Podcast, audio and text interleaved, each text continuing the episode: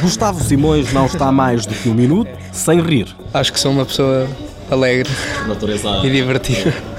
Para além de rir, rir muito, mesmo muito, o sorriso no rosto acompanha-o para cada lado que vá. Aliás, o sorriso acompanha-o, mas Gustavo ainda não sabe ao certo para onde vai, o que quer ou o que espera. Para já não não estou muito preocupado porque sei que com o estatuto posso entrar na faculdade que eu quiser.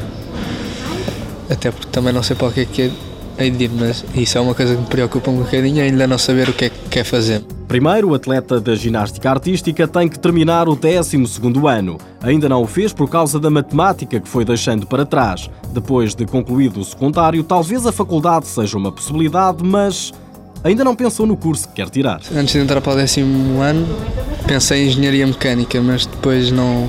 matemática não gosto muito e desporto também não quero seguir. O que não deixa de ser um contrassenso, já que Gustavo Simões pratica a ginástica artística. É, mas já chego ao desporto. Na escola, Em termos de estudos, sou um bocado preguiçoso. Tenho um bocado de preguiça de. Gosto de dormir, sou uma pessoa que gosta de dormir. Gustavo Simões começou a praticar ginástica aos 3 anos por brincadeira, muito por influência da mãe, que em tempos também foi atleta de alta competição. Aliás, o irmão também já o era. Hoje adora o que faz, desde as argolas ao solo, ao cavalo, nunca sentiu medo. Não, normalmente quando se está a competir, não, porque são coisas que nós já fazemos e, e supostamente estão seguras para, para fazermos. Agora, nos treinos, quando treinamos alguma coisa nova, aí há coisas que metem medo. A ginástica é quem lhe ocupa a maior parte do tempo e quando arranja um espaço livre, dedica-o exclusivamente à namorada, Ana Rente, que também é atleta nos trampolins.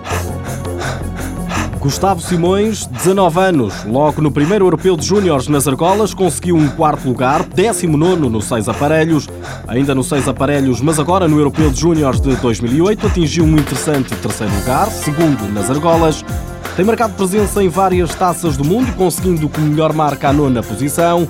No primeiro ano de séniores disputou um europeu, ficando em 23º. Apoio Instituto do Desporto de Portugal.